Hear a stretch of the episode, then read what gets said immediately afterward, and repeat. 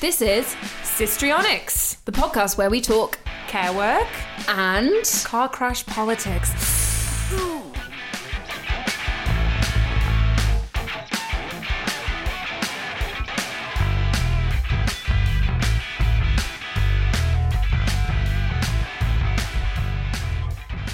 Hello, hi. two households. Both alike alike in dignity, dignity. in Fab Berlin, Berlin, where, where we, we, lay our scene. Uh, anyway, uh, what we're trying to say: is two households. We're in the same household. We're in the same household. My household. I'm here. Get out. um. So, how are you doing? I'm all right. Yeah, you're all right. I'm all right. Yeah, I'm all right. You look like you're at the end of your tether. I did. I have to. I have to tell listeners. I did. I, I came in today and I was greeted with a absolutely delicious, amazing meal cooked by yourself Love a man. Oh, I didn't cook it. and um, hisself. I said Hisself, yeah, not no, herself. No. no. um, and I did. I gave you about a forty-five minute rant, didn't I? Yeah, you did. I I was happy to have it. Listen, It's, like the fourth or fifth time in lockdown, so I feel like you're bearing some of the brunt. No, you it's fine. Doing a bit of emotional labour. um, it's all good. Happy to do it. Thank you. Uh, genuinely concerned. no, not genuinely concerned. Um, but going to talk about care. yeah, it, it it all fits into this theme, which is why we're kind of talking about it. Caring is sharing caring is sharing the caring. would be better. So yeah, I guess like I feel quite attached to this theme. We're going to be talking about care um, today. So the care economy. So that's you know the household economy, and also talking about care, care workers, and the um, yeah the economy of care. So looking at who looks after children, so education, health workers, and also social workers as well. Um, but let's just start with me because for it. I fucking love it. Yeah. Um. So yeah, I mean, like everyone's. Well, a lot of people are now talking about the disproportionate effect that COVID has had on women's lives, especially women who have children, and that's kind of what we want to focus on today because it has it has profoundly affected me. And when I read articles now, I do feel I feel like a statistic, and actually, a lot of the statistics that I read in preparation for this podcast recording applied almost exactly to me and a lot of the facts that I'd read applied almost exactly to me. It felt like I was reading an article about myself and that you know, it did feel quite depressing when at the end of the article they were like it's possible that we're going back 50 years in terms of female emancipation and female participation in the workforce and um, it does sort of feel a bit um, it worrisome uh, that I do find myself in a category that is being looked at with uh, dismal eyes currently. Do you think it's a sign that it was always very precarious anyway? Yeah, well, I think everyone who works in tourism has had this stunning realization that we are very vulnerable as a, as a market. You know, it's not necessarily vulnerability to demand. I think, you know, everyone's like, oh, everyone's going to want to go on holiday. It's like, yeah, fair enough. But when they can't go on holiday, then that's the real problem. And COVID has really taught us that there are such things that can shut down tourism. And I mean, I lost my work in two days. That was it. Um, Mid March, boom, Trump announces his travel ban to Europe. Boom, four or five days later, my work's all gone. And literally within two days, the Thursday and the Friday of that week, you know, the 14th, 15th of March, it was gone. Like all my work for the next six weeks. And uh, spoiler alert, it hasn't picked up again.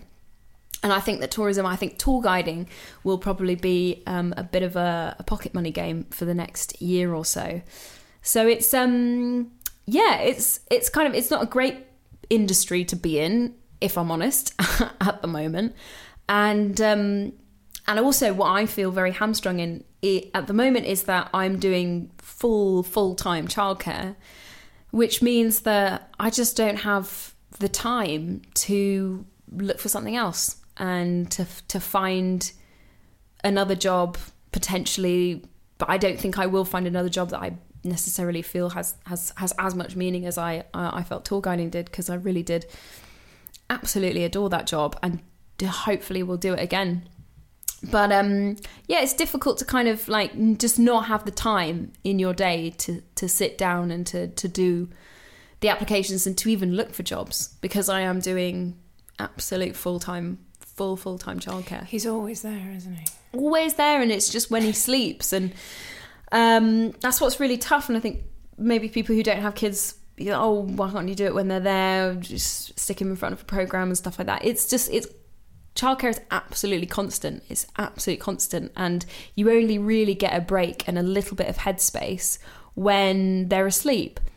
Um, because they can't knock stuff over and they can't, you know, bash their head against something and they can't uh, throw stuff out the window. That's his favourite pastime at the Tiny moment. drunks, tiny drunk terrorists. It's getting hot in Berlin. It's getting Yeah. hot, So and we want window- windows open. Yeah. As soon as you open a window, he He'll grabs something something, of off of the floor and throws it out the window Because it's hilarious Oh because my you God. freak out. yeah, every time, and um, it's it's really you know you don't have that opportunity to sit at a laptop and like type away something because you're just scared your two year old's going to throw something out the window And decapitate someone. potentially cause a head injury. um, yeah, that's just the way that things have turned out, and there's very little I can do, and I don't feel justified anymore in asking for more and more and more time off because without something specific to get done, it's difficult to justify that time. But this is the thing, isn't it? Is that we have had conversations in the past where you've been very explicit about trying to.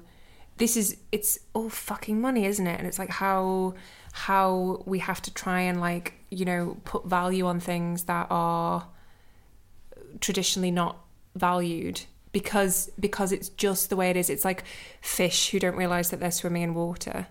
Like you know they don't know what water is because you wouldn't like we don't really think about oxygen. That how just ubiquitous something is how important something is um and therefore not seeing it as valuable like i don't know. This isn't really a point. I mean, no, it is a point. Like it's it's it's the fact that we live in a constructed patriarchy that obviously doesn't value i knew they'd have something to do with it women's work, and um, and thus we don't have any kind of um, feedback systems for rewarding people who do do homework. And there is uh, like there's there's a genuine payment that women do pay for having children, and um, and it's called the the motherhood penalty. And in each country, they, like a lot of feminist organisations or organisations that tend to chart women in the workplace, they will create statistics and and essentially create an amount of money that women will lose over a lifetime because they've had a children. And per child it goes up every single child that you have. And in the UK it's something like 250,000 over the course of a lifetime. So you it's it's a big big penalty. And um and I I don't know like I think I've always thought of myself as someone who is so aware of these things and I was so aware of them when I got pregnant that I was so aware that I didn't want any of these things to happen. But then something like COVID happens, and and really, like, what can you do? Like, is it fair for me to be paid for? I don't pay rent anymore. I don't pay any household bills anymore. Um, Dom pays for everything. Is it really fair for me to then ask him to do fifty percent of the childcare? You know, is that really fair? I don't think so, which is why I'm doing full time childcare. But it does mean, you know, I'm doing 11 hours a day, usually 11 until 9, 10 at night, depending on when Yannick goes to sleep. So I'm doing like 11 hours of childcare every single day. And you, you know, it's just so much more work than a desk job. It's so much more work than, you know, sitting in front of your computer and doing something. It's so much more work than tour guiding. It was, mm. it's so much more work than any job that I'm absolutely exhausted. And when he does finally go to bed, there's no way I'm sitting in front of my computer and writing up a application for a new job. I just can't. And in the mornings, when I do get sort of a chunk of time, I just need that for myself. I need to I go on I go on walks. I go to Tempelhof every morning and I sit in the gardens at Tempelhof and I take 45 minutes and read my book. Like that's how I clear my head. And I feel the difference when I haven't done it. I have very anxious days. I didn't do it today. So it's good that we're recording today. um so so yeah, like it it's I do feel when when I was researching this in his nap time because that's what I do and you know when when he does nap and he will nap now for like an hour and a half a day if I do have something to do then I will use the nap time to do it which is what I did with with the research for this podcast and reading all the research for this podcast I did feel very much part of all of the statistics I was reading and um and none of the articles were saying this was a good thing I guess this is something you see reflected, right? Because care work generally, women's work generally, quote unquote, it's it's reflected in the wage though, isn't it? Like it's reflected and this is the thing that I find quite kind of, you know, tragically comic with people being like, "Oh, and all of a sudden, gosh, isn't don't we need carers?" And you're like, "Yeah. Yeah, you do." you do need carers. Yeah, the concept of the essential worker was basically oh, it's just a COVID oh. COVID phenomenon oh gosh, we do need people to clean the hospital. Like, yeah, yeah, you do. Oh, but, oh, and the economy. The economy, that's so important, isn't it? The economy. What the fuck is the economy? if not labor? Like what, what what what were we thinking? Probably myself included. Like I still feel so ridiculous. I do think this is a funny difference. I was talking about this with my parents, like the difference between like Germany and Britain of like I do feel like if I were to go up to like my, you know, my staff on the checkout, for example, or my like shelf stackers and be like, you guys are heroes. You're such, they'd be like, please, fuck please fuck off. I have every Sunday off. I'm in a fucking union. I have self respect. And actually, I was respected in society. Um, it's, you know, it's very starkly thrown into relief in Britain. You just realize how little respect was given and that is reflected in the wage and it's reflected in transport workers getting spat at. Oh, exactly, and dying, and um, you know, and bus drivers dying because they don't have protective equipment. Um, in this situation, do you know what I found so insidious about that? Is here, if you get on a bus in Berlin it's almost like every Berliner won't even bother to set, to show their ticket. You yeah. know, it's just sort of like, and that's just something that BVG does, right? It just sort of like, well, buses, we're just not going to police those, yeah. but we're going to police the U-Bahns and we're going to police the S-Bahns, right? So you better have a ticket on one of those. Even then, it's like twice a month uh, yeah. uh, if you travel on them often. Anyway, like London, right? those bus drivers are made to constantly check tickets. And you can just imagine the calculation at TFL. Well, if we lose those profits, then that's just so much more important than losing bus drivers. Oh, absolutely. And you can just sort of see, like, well, if they aren't able to get to the bus driver, then they won't be able to pay a fare, or they won't be able to like tag their, Can't you know, their cards or whatever. It. And it's it's that thing of like the. I could just imagine. I don't know why so many bus drivers were exposed in the way that they were. Obviously, TFL didn't provide enough equipment early enough, which is why it spread so badly in the transport sector. But you could just imagine that that calculation was made in a place like London, in a place like England that values profit over people. You can just imagine that they were just exposed to this because the ticket paying customer has to pay for mm. the fare. Whereas here, it's just like you get on a bus, you show your ticket. Even now, even like before COVID, it's like you know most people don't show their ticket. Mm. and if i didn't have a ticket for a bus honestly I'd just show an old one. Exactly. And who cares? Yeah. um but it's that thing of like you know here it's more of an honest system. Over in the uk it's it's always profit over people and that policy kills. And i think what's you know what covid just shows is that capitalism taken to its free market extreme extent will kill you. Yeah yeah. And they will let it kill you. If you pensioners die that is the words of Dominic Cummings. if you pensioners die, what are you gonna do?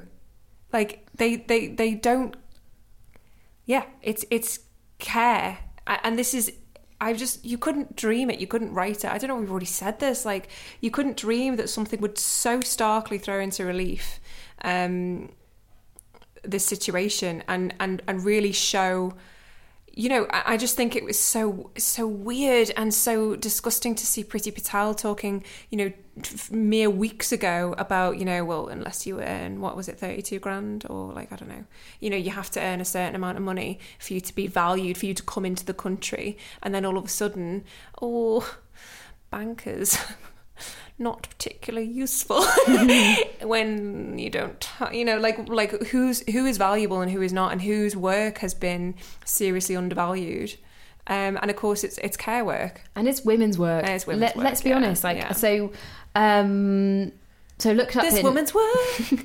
this woman's work. Sorry, I get that in my head every time we talk about this. Never heard of. No, you have. It's the No. bush. It's the bush. Oh, okay. Oh. Sorry, It's the it's the Späti wine. It's got to your head. it has. It's a Rioja. I've got some statistics for you, Pip. Oh, please lay it on me. Okay, so this is for the health service. So 80% of all non medical health service staff are women, and that's 46% in the wider workforce. So that's in comparison to 46% in the wider workforce, it's 80% in the healthcare sector. So, yeah, about double, or not, but like 80% in comparison to 46%. Um, 80% of all jobs done in adult social care are done by women. And the proportion in direct care and support provision is even higher at 85 to 90% Jeez. jobs. So that's including also uh, child support services Yeah. and childcare services as well, and any um, health provision in uh, children and familial services. So that's like 85 to 90% done by women. Um, however, you want to know how much they get paid for it. I don't imagine. It's it's a bit depressing, but here we go. Um, so overall, men in the healthcare service, so the pay gap between men and women is twenty three percent. Okay. So the pay gap reflects, for instance, like the gap between like doctors and nurses. Yeah. So it's a 23% on average difference, Yeah. but that is much, much, much bigger when you take, for instance, the highest paid jobs in the healthcare service, like a consultant doctor and a nurse um, who often does the legwork in the health service. Um, the equal pay is stunningly horrendous as well. Um, so there's about 17% difference in um, healthcare workers who do exactly the same job between men and women. So, for instance, doctors who are men and doctors who are women will have a 17% difference between their pay, even though they do the same job. And in GPs, it's 33%. Wow. So GPs who are men, male GPs will get 33%. So they get uh, one pound 33 pence for every pound that a female GP will get.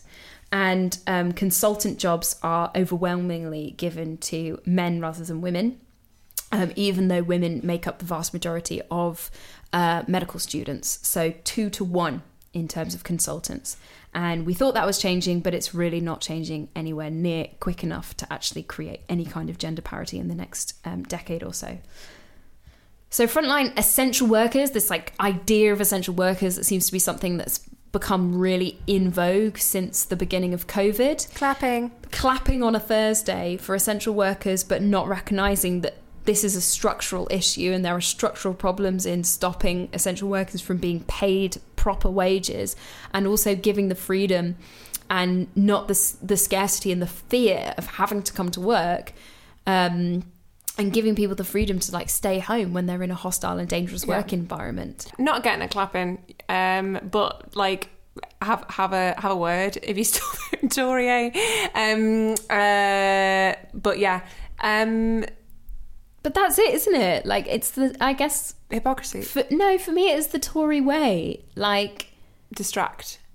You should be doing something because you love it. Yes. Yeah, yeah, yeah. Not if because you're you've a been out. Mm. woman, you should be doing something because you love it and doing something because you're passionate about it and doing something because you know you care so much about people. That's what women should be doing. They should be focusing on on on caring about their work. Men should be focusing about providing for the family, which is why they need such good wages. Yes, exactly. And so that's why clapping for them is not antithetical. It's not it's not hypocritical for them. It's part of an ideology Mm. that fundamentally, like monetarily, delegitimizes women gaining access to decent wages. That I mean, it, it's funny, like when we sort of say how hypocritical of Tories clapping essential workers when their MPs have voted down, you know, nurses' pay increases very recently. You just think, well, that's not actually hypocritical for them because Yeah. their entire ideology is around, well, women should care for Yeah, us. yeah, yeah, they should, yeah. are a service Yeah. to be utilised. Yeah. Well, this is it, isn't it? And if they're not, they're so much more unnatural. You are not a natural woman. Uh, you are not if sorry you are not if you are not caring and if you do show elements of not caring you are a monster. And this is something i was kind of trying to touch on in the class i was teaching last month was that like you know, you do sound like a broken record, and you're like, by the way, yeah, it's like, so why do you think, um, why, who do you think introduced these ideas, and who is kind of, you know, organizing society so that um, they're always out on top? Yeah, is white dudes. Um, and my point was because you keep, you know, you keep on saying that, you keep saying like, yeah, and that this, this is because you know you know you have the the male gaze for example uh, in in cinema because you know white dudes like looking at naked women uh, white heterosexual men but um know the point is the point isn't that they sit in um, you know, conference rooms, uh, smoking cigars, like rubbing their hands together and going, what can we get the women to do? It's not, it's actually much more insidious than that. If you had, like, you know, some people you could point to, I'm sure at, at Eton or Oxbridge or wherever you do have rooms like that and decisions like that have been made, but it's more baked in, and that's the problem. And that is the thing is that so much has been internalized about what women should do and what they are if they deviate away from that as well and just and also what they're obliged to do mm. as well what you're just obliged to do as a woman and feeling like well I made the decision to do this so I, I guess I better I better just knuckle down I better just take this and I better just do this. And just the, these obligations of like like this discussion that well a row that erupted about a week and a half ago about cleaning staff. And you know the white women are at it again. Uh, like just the you know this this owen jones the you know um, activist and you know kind of like left wing reporter was saying that like you know you should if you're if you're like wealthy enough to have a cleaner pay them to stay home. They would be in a power dynamic that feels uncomfortable and it could be like we'd really love you to come back. Only if you feel safe. Mm. only if you feel oh um I guess, yeah, I guess I could come back. Yeah, yeah, um, uh, yeah. I'll, I'll, I'll bring the spray and I'll, I'll have a mask on. And um, yeah, uh, well, if I say no, um, maybe you'll find someone else to do it. And mm. that's the thing with capitalism, isn't it? Is that you can always find someone more desperate. Also, most cleaners are paid cash in hand. Yes. So no workers' protections whatsoever. There you go. So, and this is the thing, isn't it? This is what's been baked in to this neoliberal, you know, uber capitalist system you know, again, we've talked about it, I think, is is that, you know, for 200 years, the plan has been to protect workers and to increase workers' rights for ourselves in Britain and ourselves in quote unquote the West. And the last 40 years has actually been trying to undercut that with, you know, you know, zero paid, you know, zero hour contracts and contracts and, you know, rolling contracts in every element destruction of, society. of unions. Destruction of unions. And that's why, you know, I found it found it so valuable that everyone's like, join a union, join a union join a union. One of the most powerful things, I think, in the fight against not COVID, because the virus is going to do what the virus is going to do. The response to the virus and the exploitation of the carnage of the virus, we have to do something about, we can do something about. Um, which is joining a union and is remembering solidarity. And that is something that we have to do. Yeah, like joining a union is the only thing, well, not the only thing, but you know, joining a union is just a very very good protection but what do you do as a cleaner when you've got this power dynamic mm. and you mm. feel obliged yeah. and you feel like there's not much i can do and that discussion i thought was really interesting and it exposed again Jesus, the fucking white women. I'm sorry, like, like, throw us on the fucking pyre sometimes. Like, this was just you know, I can't talk to my teenage sons about cleaning. The patriarchy is calling from inside the house. You sort it out. If the conversation is uncomfortable for you to have with your husband and your sons, do not spread that to working class women who you're making come to your house. Do not spread that shit. This is where the intersectionality has to come in. Mm. And you have to recognize the privilege that you have in even opting to have a cleaner. And I thought that was a really, as usual, you know, the, the, the the women, you know, sus- suspiciously who were taking on this mantle, very anti-trans people, you know, have have a have a history. And someone, you know, this really fantastic tweet about like you can't get your ton your sons to do any cleaning, but you are worried that teenagers are being forced to change their gender by their parents. Doesn't really add up, does it? Um, and yeah, you just think, you know, you've essentialized what women's work is and you've been essentialized in your privileged white middle class system. And I think there's also a point that we can make to circle back to the earlier point of clapping with uh, clapping for essential workers. Um, that idea that you know you should be doing it because you care about it, rather than that you're you're gaining um, you're gaining essential w- wages for your life um, and to thrive as well. Um, it's like do you think it's also kind of like that kind of like no but you know how you have like i saw doctors protesting with signs saying like doctors not heroes and that's it isn't it like you don't want to Just be a fucking hero just pay people Just pay people. just pay people what that's, they are that is the currency of success in a capitalist system is a decent wage. And if you value their work, give them decent money. wages. exactly and that's the thing is that we're not you know and, and you And- see yeah. when, when it's so easily easily um you know you add a number to it and you can add this kind of like numerical value to it Yeah. If you value a health system, pay for it. Don't applaud when you don't give nurses a pay Your cleaner, pay for her, pay for him, pay to make her or him safe at work. If you value them, pay for them. You know, like this is this is the thing about the essential workers thing, and this is also the thing about the old the sort of the fallacy of neoliberalism concepts of freedom is that neoliberalism so often disguises servitude as freedom. Yeah. And it's really essentially when you look at it, one usually man's or privileged woman's freedom at the expense of thousands of people's servitude. So what we are seeing or what what COVID has just so magically exposed, or so horrendously exposed is a serfdom. Yeah. And people clapping for essential workers and people grumbling about not having their cleaning staff in during lockdown it just shows that essentially there's there's the people who have assets and people who have wealth and there's everyone else who just working works for them. Yeah and and we're supposed to be happy with claps and ideas of freedom rather than the reality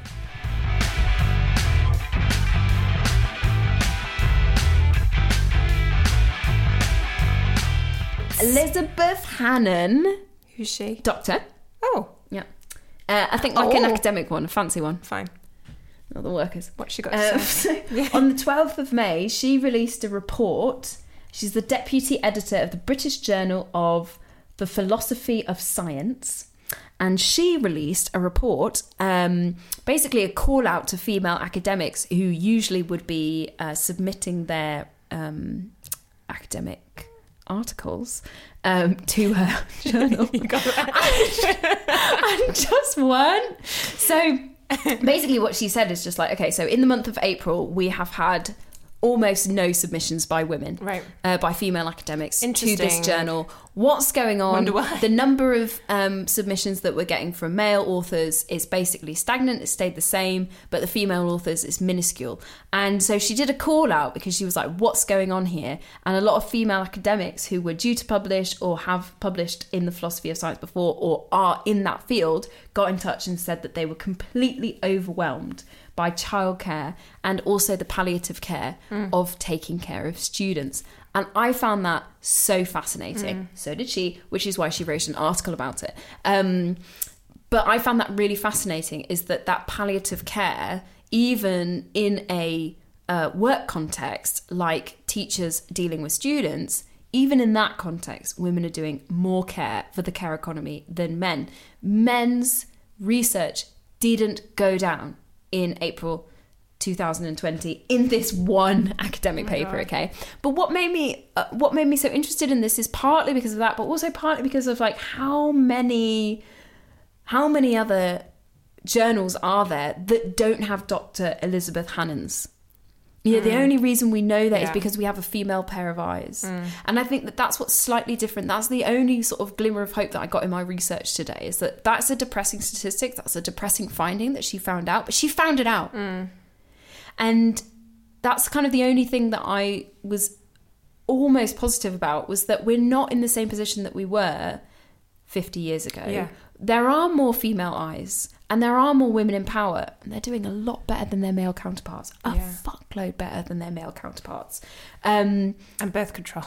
and and there's birth control as well. You know, women have much more choice, and they also have much more access to the levers of power than they did before. Not enough. We need parity. For anyone who's listening out there and doesn't understand what equality means, we want parity. 50 fucking 50. And that does mean that some of you are going to have to lose your jobs. White, straight men. Um, They won't like that. They won't like that. Fuck them. Do they ever listen? Don't No, so. they're fine. Yeah. Listen, if you are listening, getting angry, don't worry, you'll be fine. Uh, trust me, you'll be absolutely fine. So, why does this all matter? What's at stake, Pip? Like seriously, but that's a genuine question because what is at stake?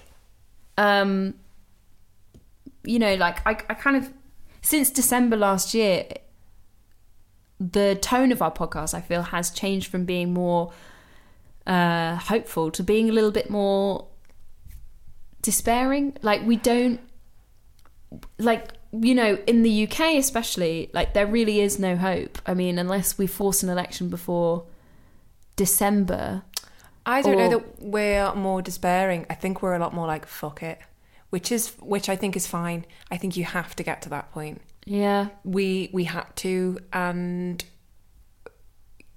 Jesus, as we said in the last episode, like we were talking about Brexit, like it was the most important thing, and now Jesus Christ, like who actually cares? Like we should still care because it's going to cause a shitload of problems. And don't worry, they're going to try and like collate COVID and Brexit into one thing. Um, but yeah, it just we have. I think we've gotten. I've gotten a lot less apologetic about being like, no, this is a problem. And for example, we wouldn't be in this position if we had a Labour government. We could have had Corbyn. Thank God we didn't have Corbyn. Sixty thousand people might not have been dead, but never mind. Um, but like that, you know, wherever you sit on that matter, that's actually probably demonstrably quite true. That you know, if you had a left wing fucking government in power, you have more you ha- the whole fucking thing is more about care. It's more about solidarity. Well, it's more about a functioning state. Yeah. I think that's the major difference is that Tories they can't really be held accountable because their belief system centers around a dysfunctioning state. They don't believe the state should interfere in life. Mm. You know, like I don't really understand what their concept of government is. I think it's basically just like an army mm. or something. Like they can go and invade other people, mm. but essentially it's pr- it's it's predicated on the idea that you shouldn't have an interfering state, and that means unfortunately a dysfunctional state. So that's why they don't get held to account. So if you had a Labour government, they get held to account much more because they actually do believe in a functioning state because they say the state should be doing this and should be achieving this. And therefore, when it doesn't achieve that, people are like, well, you said this and you're doing this, and we're going to get really upset about that. Um, but I think I think what what I've been thinking lately is that I think what we're watching in terms of the UK is like it's just the the dying embers of a post-colonial state that's taken 60 years really to just die. die and Yeah. it's you know th- the people at the helm are using the past in order to somehow steer the ship of the present into a future that looks so dystopian and so brutal and so dog eat dog that like there's no investment in it amongst those who are young. There's only investment in it amongst those who won't have to live through it. And i think i, I don't know like i can't bring myself to feel any hope for the uk anymore because it just feels like it feels like it's lying down, willing to take it. You know, Britain is opening up its economy when its infection rate is higher than it was at the beginning of lockdown. It feels like that country is lying down to take whatever punishment the Tory government will give them because they've just they couldn't imagine a brighter future. They couldn't imagine a better world. And I can't not be so depressed about it. Mm. I d and there's part of me that's like, well, I've got another citizenship now. I've got a lifeboat. Fuck 'em. But you know, that's You my family, said it's my friends. It's, And you said last episode, where is the where is the largest green movement in Europe? where is the largest green movement in Europe? It's fucking UK. Where is the largest Labour movement in Europe? Where are they? In the I mean, no, there are plenty of people standing up for this stuff, but it's just, uh, you know, the by and large, the British public Don't care. Or or or can't something in them like they can Yeah, yeah, recognize yeah, the fucking yeah. problems but they can't They can't do anything. bring it. themselves to be mad about it Yeah. do you think the germans would allow Yeah. their state to murder 60,000 of their Yeah. citizens and do nothing about it I just think about the French as well. Jesus, the French. They'll burn. They'll burn a car. Drop of a hat. i mean it's like un cent more fuel What? prices fucking burn to Burns the car. Burns a car. Burn it. And then let's go make love. they just have more style. I need yesterday's croissant. i mean Warm like- some by Sapphire. Warm the croissant by Sapphire. And let's make love. Yeah, but the French wouldn't do it. They'd rip up the streets. Um, and yeah, I don't know what it is. I don't. But you said you had action points. You said you had a plan. Okay, so uh, just before we go into the policy prescriptions, though, just to go back a bit to women in work, um, more generally, and how sort of um, fucked women have been by COVID, um, especially women with children. So, mothers, in terms of the family unit, were 23% more likely than fathers to have temporarily or permanently lost their jobs. Mothers were 47% more likely to have been permanently uh, to have permanently lost their job or have had to quit as a result of COVID, and 14% more likely women versus men to have been furloughed.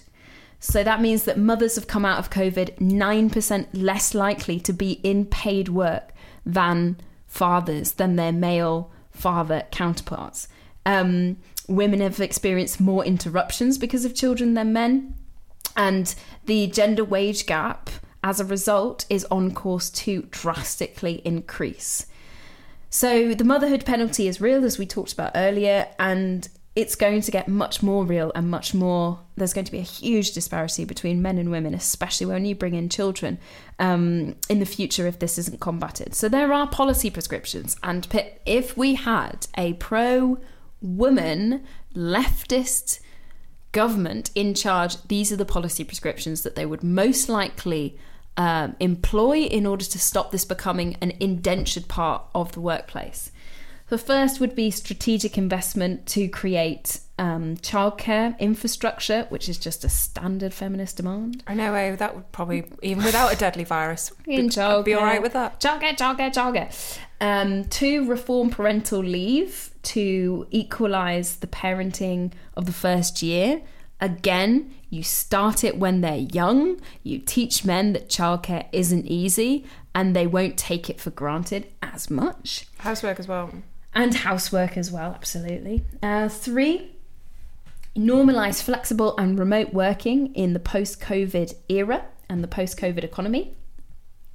And four, increase child benefit in order to reduce the financial burden on parents of having children. So, those are the kinds of things that a leftist pro women government would do. But we don't have a leftist pro women government. What? what? But that's it, isn't it? It's, you know, you just. Do you think we have four and a half more years of this same government though? I don't. I, do, I and that's not. I'm not an optimist. I don't think they are going to be able to spin this away. I think if Dominic Cum- Cummings had been made to be fired, I think we would have had a chance. I don't know though because I think they're gonna because there's more shit. They, like they've there's there's so much corruption there, and they're not bright. They've proved themselves to actually not be that bright. they're Yeah, just but they insanely also privileged. have a playbook. They They, also do. have the Trump playbook to play by. But this virus doesn't give a fuck about that playbook. We do mm. not know where this is going to go, and But I- Trump has shown them a way of how to use the virus against people and to, to use it to divide people. But they're even not the further. same countries, and I'm not saying we're better people, and I'm not saying we're in a better position, but at the same time, there is something to be said for. We're not the same country, we're less people, we do have the health service, it is like a religion, And I know I know it took a lot for people to give a shit about it, but at the same time, I just I don't know. Nothing would surprise me anymore when it comes to, and it, that's the only thing I can hang on to really is that nothing surprises me.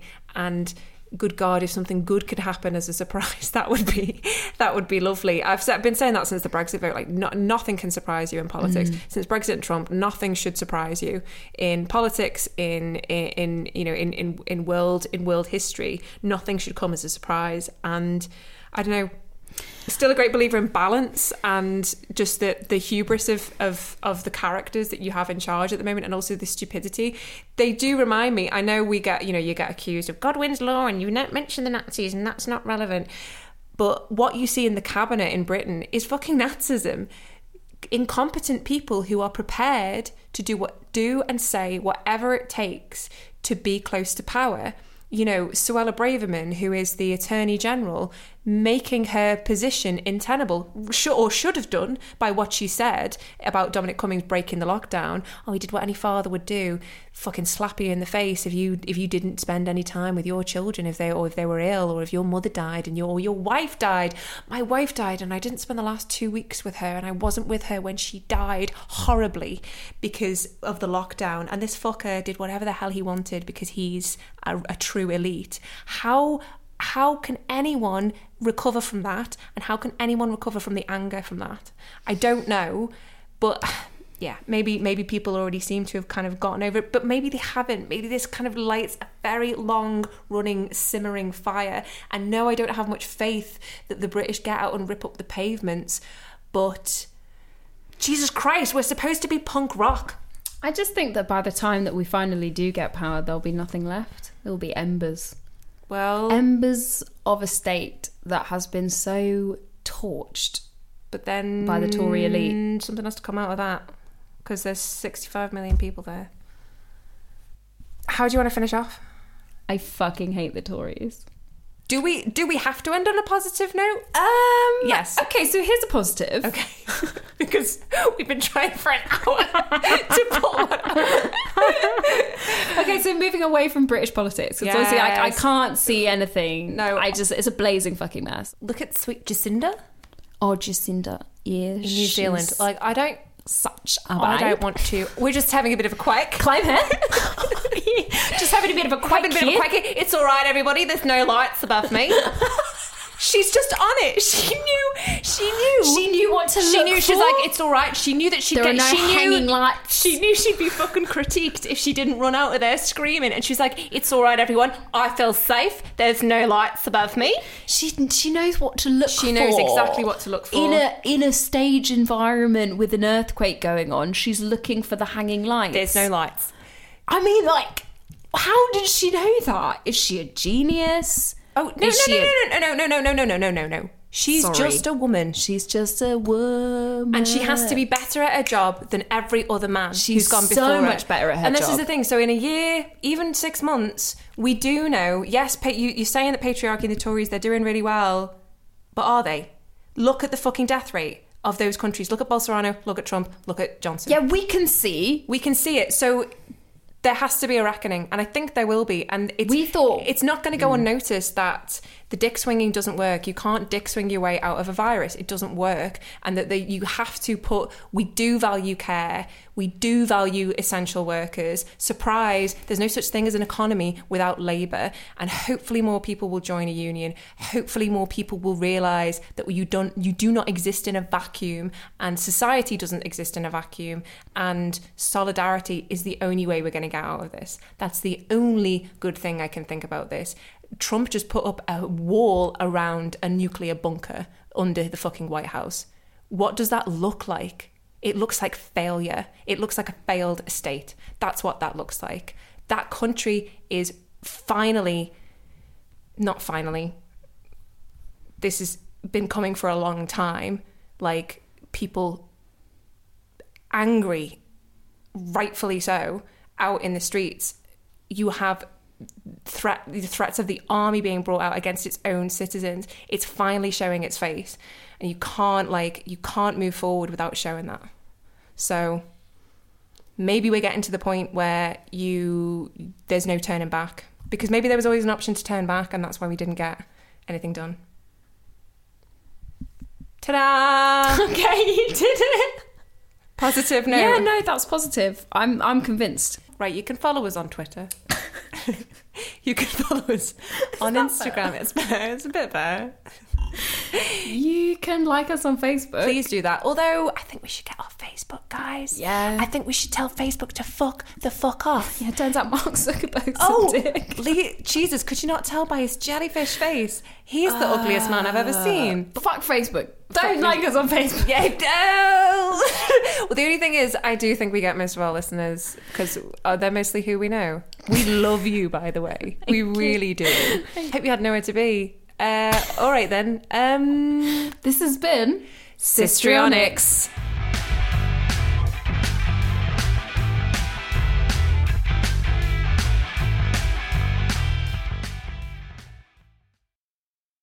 That seems to be the general mood. But I don't know. I don't know how. I don't know what the answer is.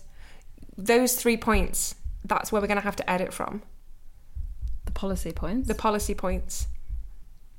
But you might as well have a policy point if everyone gets a kilogram of marshmallows every Tuesday. like, everyone gets a free fucking voucher for oral sex like, like every month. that's that's how far away we are from Um, getting those things. Not drink wine. I had, I had a wash of my hair today and it smells Good. amazing. Good for you. Did you get your fringe cut again? How many fringes since last we met? No, it was just the one. How many fringes This is, ago? like a- this is two weeks old. This is two weeks fringe. Yeah, it'll good. get cut in another two. Nice. So, next stage of COVID. All right then. Second wave. Fucking hell. Second wave. Yeah, ready, ready for the second lockdown, everyone. Yeah, we should really enjoy this time It'll together. be, it'll be the week Yannick goes to Kita, and They'll then be they'll like, be like, Take him back. you!" Take him back, and you'll move house. No, I'll move brain. You'll move. Just be lobotomized. Getting out of it. Yeah. All right. What? What? we- How are we going to finish off? This has been.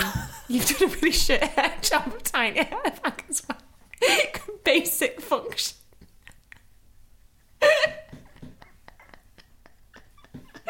this isn't just wine. I don't know what this is. I don't know. Maybe it's just we're together. Yeah, I think. So. I think. Yeah, this is. This, is. This, This is is it. This is life. I forgot what I was They let us out and look what we do. We're trying to convince it's all right for women to get together and have thoughts and listen to what we record. Put them back on Zoom. Have some focus. Oh God. What do we have to say?